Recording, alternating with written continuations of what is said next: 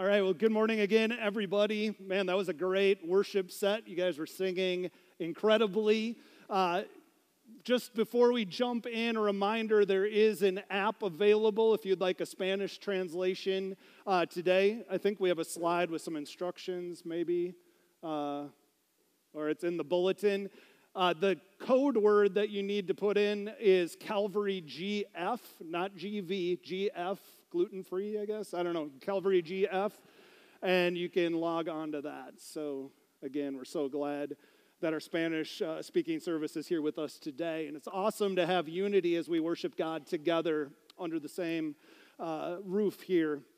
Now, I'm excited as we kick off this new series today called Stranger Things, as you saw in that video. Now, some of you know exactly what Stranger Things is, and maybe you binge watched season three already. It came out on July 4th, and there's others of you who are like, I have no idea what you're talking about at all. No matter where you fall on that spectrum, again, we're glad you're here. But a little background. So, about three years ago, Netflix put out this show called Stranger Things. And it's a quirky kind of show, and it quickly became the most popular show that the network had put out to date. And like I said, season three was just released this past week. And the thing is, this show, for a variety of reasons, has resonated with people of all different ages and backgrounds all around the world. Now, to give you just a very quick synopsis of what the show is about, the first season was all about the disappearance of a young boy in a little small town in the 1980s. And there's this strange girl named Eleven who escapes from a sinister government lab and helps the missing boy's friends search for him. And meanwhile, what Eleven does is she shares the truth about what's happening behind the gates of that lab and they end up uncovering all sorts of devious things that are happening and all sorts of supernatural forces. And ultimately, we learn uh, all about what's called the upside down. The upside down is the supernatural realm that is invading Earth. Now, what this show really does is it brings together a fascination of the 80s. Any of you who grew up down, during the 80s like me, there's all sorts of little references that are fun. But it also brings up our fascination in our country and in our world with the supernatural. What is beyond what we can see? What is really going on all around us? And so, the reason we grabbed onto this theme is that Christianity and the Bible are full of the supernatural. And sometimes we struggle with what to do with it. You know, if you read your Bible, you're going to come across miracle after miracle and healings. And you're going to see a struggle between evil and good, and not just in this world, but in the supernatural realm. And when you read these supernatural things, you start to wonder is this, is this still true today? And if so, how does it apply to our life? Does it matter for how we live? Now, the thing about the supernatural is that oftentimes people are pulled to the extremes. Now, some of you who grew up in the church maybe grew up in a church that never, ever talked about anything supernatural. You know, it's maybe something that was in the Bible thousands of years ago, but, you know, it doesn't happen today. And so you just kind of ignore it. There's others of you maybe who grew up in a church that all they talked about was the supernatural. It was like every place they looked, they saw something spiritual and something supernatural happening. So often we're pulled one way or the other. Now, some of you seated here today might be craving an experience with God's power and His presence. You want to have that alive feeling that God is actively working in your life, and you're looking anywhere to come into contact with that. And there's others of you here today who are thinking, I just don't want to do anything weird or that will make me stand out at all. So don't ask me to get outside my comfort zone. Again, so often we're pulled to the extremes when it comes to the supernatural.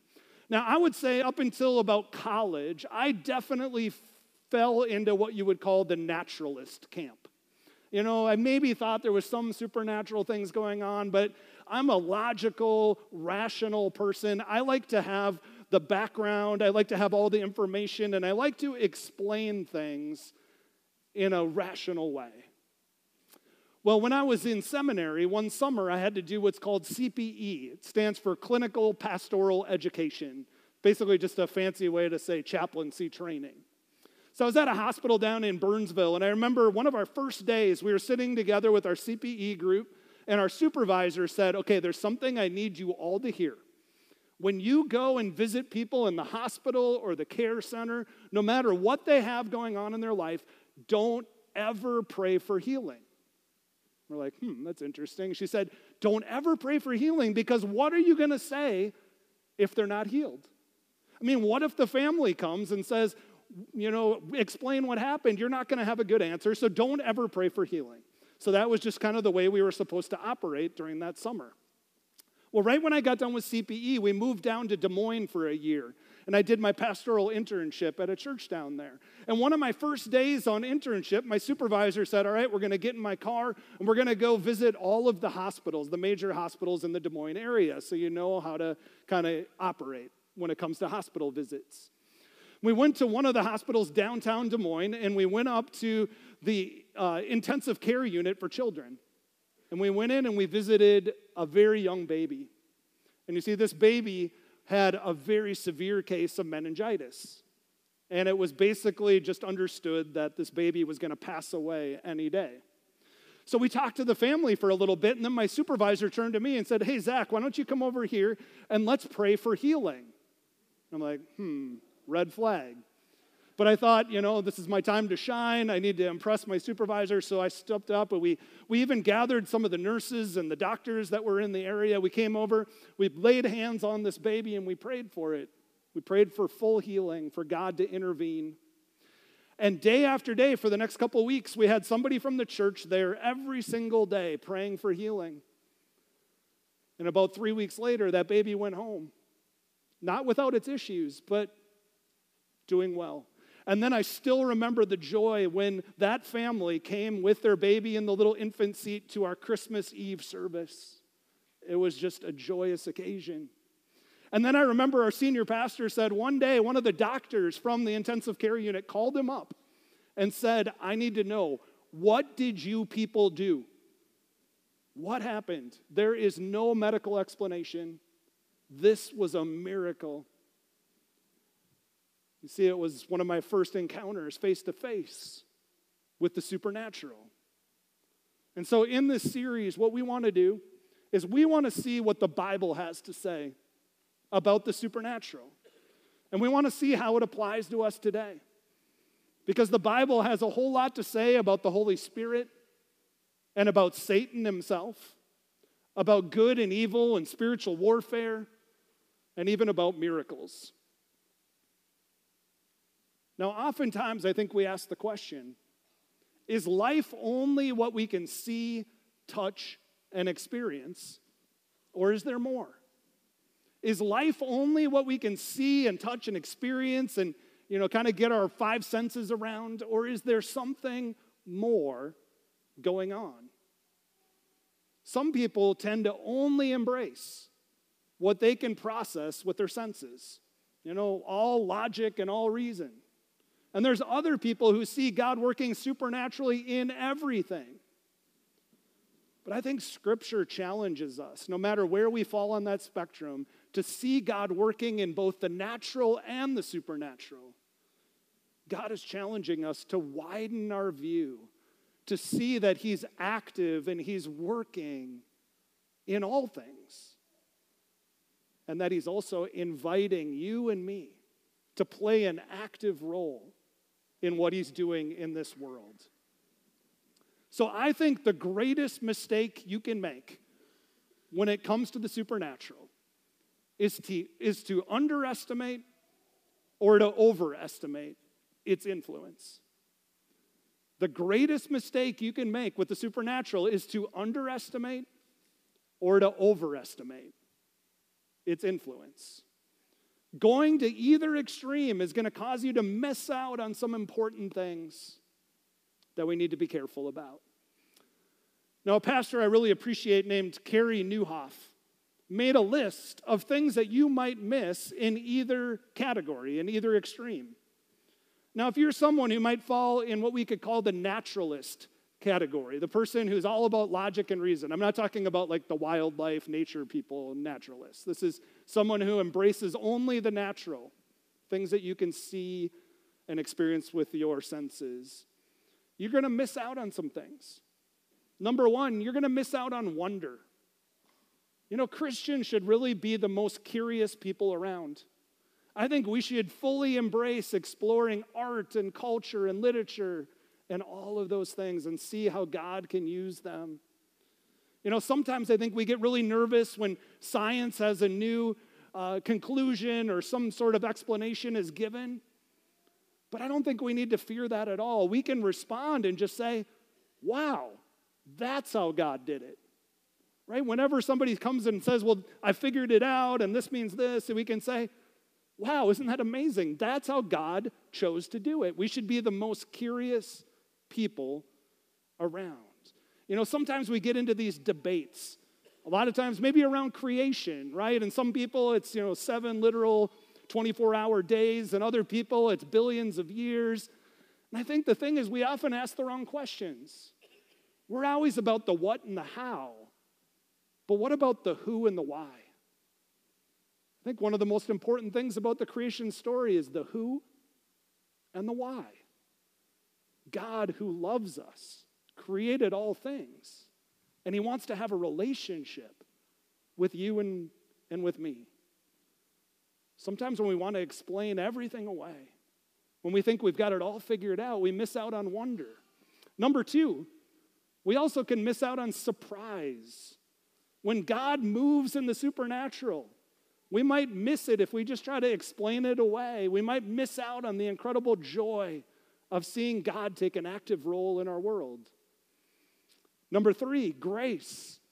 When God intervenes in our world, when God comes in power, it's always out of love. The reason that God wants to take an active role in your life and mine is because of his overwhelming love for us and his desire to have a relationship, for us to experience his grace. Number four, naturalists might miss seeing God work outside the laws of nature. God invented every law and every rule. He invented all of nature. He created it all. And so sometimes he chooses to work outside of those laws of nature. And we might miss it again if we just try to explain everything away. Number five, danger.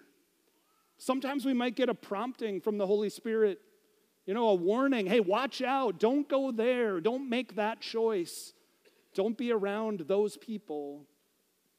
And if we just try to look at everything through the natural world, we might miss out on those warnings, miss out on the danger in front of us.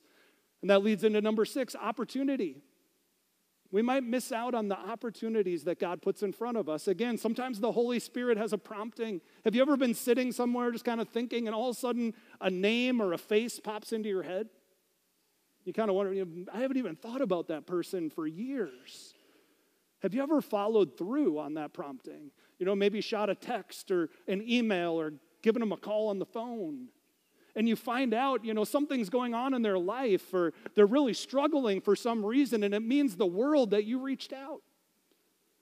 Again, when we look at everything just in the natural world, we might miss out on those opportunities to be the hands and feet of Jesus for others. Well, on the other side, then, supernaturalists, the people who maybe see the supernatural everywhere, they might miss out on some things too. Number one, they might miss out on reason. You know, God gave you a brain, not just a heart. Remember, we're told, love the Lord your God with all your heart, soul, strength, and mind. Sometimes we need to think. Sometimes we need to use logic and reason. God gifted us with those things. Number two, predictability. You know, when the forecast or the weatherman says there's a 100% chance of rain, I mean, they're not always perfect, but generally you should bring your umbrella, right? God often works through predictability. Number three, truth. God always works within the truth. He's always compatible with Scripture. He never asks us to do anything apart from what He says in His Word. And so sometimes when we start to think, well, God's calling me to do this or that, we always need to check it with what it says in His Word. Number four, we might miss seeing God work within the laws of nature. Now, some of the most uh, enjoyable conversations I've had are with scientists who, as they've done research or as they've investigated different parts of the body or different natural things, they see God working. There's an incredible book called The Fingerprints of God by Francis Collins, who's the man who mapped the human genome. And he said, as he looks at human DNA, he sees God's fingerprints all over it. Don't miss God working within the laws of nature. Number five, danger. I mean, gravity is real, right? You might pray to fly, but it's probably not going to happen, right? Don't jump off your house and flap your arms. And number six, opportunity. There are many opportunities right in front of us. There are many opportunities to reach out to your neighbor, to develop a relationship with someone in your classroom or at your workplace. Don't miss those opportunities that God puts right in front of you. Now, the thing is, the people that fall in the naturalist camp, they can often become cynical. They can be closed off to God working in amazing ways. And they can often become very narrow. But on the other hand, supernaturalists, they can often become weird, superstitious, and divorced from reality.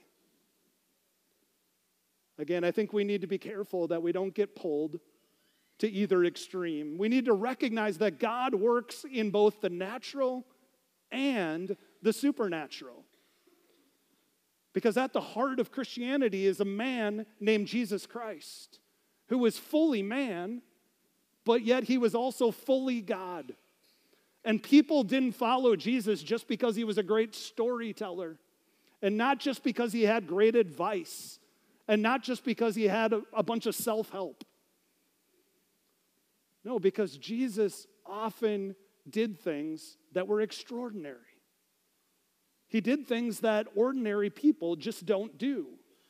He did things that many people thought were just plain strange. And it wasn't just once or twice, he did it again and again throughout the Gospels. Jesus healed sick people, he did incredible miracles. He multiplied food. He raised people from the dead. Jesus was so unordinary and he was so strange that even his family thought he was insane. At one point, his brothers and sisters came and met with him and said, Jesus, I think it would be better if you just came home with us because you're embarrassing us. But the thing is, while some people thought he was insane, or thought he was strange. Many more people chose to follow him. And he always backed up what he had to say with signs and wonders. And in just a few years, he went from being a poor carpenter's son to someone who is proclaimed to be the king of the Jews. He stood on trial before the Roman governor named Pilate. And Pilate had this question for him, which is an amazing question again for this guy who grew up a poor carpenter's son. Pilate asked him, Are you the king of the Jews? And Jesus responded in this way He said, My kingdom is not of this world. If it were, my servants would fight to prevent my arrest by the Jewish leaders. But now my kingdom is from another place. Jesus is saying his kingdom is not just a political one, it's not a rival to Rome, it's not even of this world, because Jesus came to bring the supernatural and the natural together. And he invites you and me to live into this new kingdom reality. And not only that, he actually says that his followers will do even greater things than he did. Have you ever read that before and just stopped and wondered, is he serious? We're going to do even greater things than he did? I mean, we just talked about the miracles and the healings and all the incredible things that he was able to do, and yet he's saying, with God's power, with God's presence, we're going to do even greater things. Well, I think there's a couple things that we need to keep in mind. Number one, God is still moving today. You know, Christians sometimes will fight tooth and nail, excuse me, to defend the miracles in the Bible. But then we often live with no expectation that those same things can happen today. We're invited to experience God's power and presence today. But sometimes we are so skeptical and rational and logical that we have a hard time fully embracing God's existence, let alone his presence. Now, I've always found this to be an amazing thing when I visited third world countries to see how people who are living in those places really have no problem embracing the supernatural. I remember two summers ago, I went to go visit my friend Kelly, who's a missionary in a very, very remote part of South Africa. So I flew down. It was a I don't know 24 hour flight event uh, with connections. And I finally got to Kelly's place, and he's like, "All right, we're getting up early tomorrow. We're going to go drive up into the mountains to visit a tribe and to share the gospel. This is a tribe that hasn't even seen white people before." So we got to this tribe, and we came in, and they're so hospitable, and we were sitting down, and suddenly there were these guys just kind of walking around us. And they looked kind of scary, and so I whisper, you know, What's, the, what's going on with those guys? And Kelly said, Oh, those are the witch doctors. They're just kind of doing a drive by right now. I said, Witch doctors? Eventually, they got their own little powwow going and they pulled out a goat and they sacrificed the goat right behind us. Meanwhile, the people we were meeting with started to pray hard, pray fervently. And you see, there was this battle between good and evil right there, tangibly in front of me. Now imagine if I would have said, okay, let me explain how things actually work in the real world, and you guys are just being superstitious.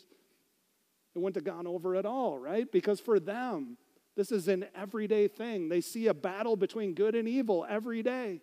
They encounter demons, they encounter evil things, and they embrace God's power and they believe in His presence.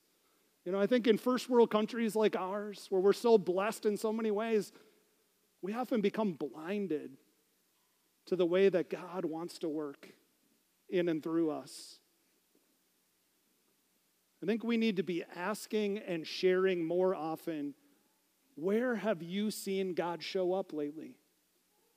We need to be asking and sharing with others where have you seen God working? I love Psalm 105, where it says, Keep your eyes open for God. Watch for his works. Be alert for signs of his presence. A number of years ago, I was at a church conference and I heard a pastor from Austin, Texas, talk about how at one point he, he started to think how, because of our busy schedules and we pack our calendars full, way too often we don't take the time to consider where have we seen God show up lately? Where have we seen God working in our lives? So they started an initiative at their church. They passed out a little sticker that you could put on your watch. And the sticker was to be a reminder to ask that question again and again. And they even told people set the alarm on your watch or your phone for every hour on the hour during the day. And then simply ask yourself, where have I seen God working in the past hour? Where have I seen God show up? So he said the humorous thing was that many of the people in their church, being Austin, Texas, worked for Dell Computers. And eventually, Dell had to send a memo out telling everybody to turn off their alarms when they were doing video conferencing with people around the world. So many people were checking in and thinking about that question Where have I seen God? Where has God shown up in my life? What if you would make that a habit in your life? I mean, what would it do to your faith to recognize that He's alive and He's working still today? Number two, I think it's so important that we open our heart and our mind. You know, sometimes people tend to be heart people. You know, they wear their feelings on their sleeve, everything's emotional. But then there are those of us who are more mind people. We want a rational explanation for everything. But when we open up both our heart and our mind, then we're more open to seeing God work in and through things all around us. Paul uses this curious phrase in Ephesians chapter 1 verse 18. He says, "I pray that the eyes of your heart may be enlightened." Such a strange image, isn't it? I mean, do our hearts have eyes? But when you think about it, they do, right? That we can not only see what we see through our physical eyes, but our, our emotions and all that God has created us to be can be eyes into how God is moving around us. Open the eyes of your heart. Are you open to God moving supernaturally in your life? Maybe you need to open the eyes of your heart a little bit wider. You know, I think when we remain open, when we open our heart and our mind, we can identify with Jacob's story in Genesis 28. Jacob is traveling like he often did. He's going from point A to point B, and he finally finds a place to set up camp and he goes to sleep. And then it says, when Jacob awoke from his sleep, he thought, Surely the Lord is in this place, and I was not aware of it. I mean, can you identify with that? You're running from thing to thing, and your schedule is crazy busy. And suddenly, when you finally stop when you have some downtime, you think, oh, surely God's been with me. I just haven't stopped to think about it or even recognize it. To recognize that God is in every struggle, but He's also in every triumph. God was with you when you were taking that difficult test. God was with you as you worked on that project. God is with you in your stressful moments. He's with you in that conversation.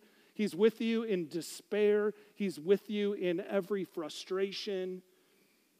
Not only that, He's there protecting you, and He's fighting for you, and He's caring for you, and He's loving you. Number three, we need to remember there's a battle going on all around us.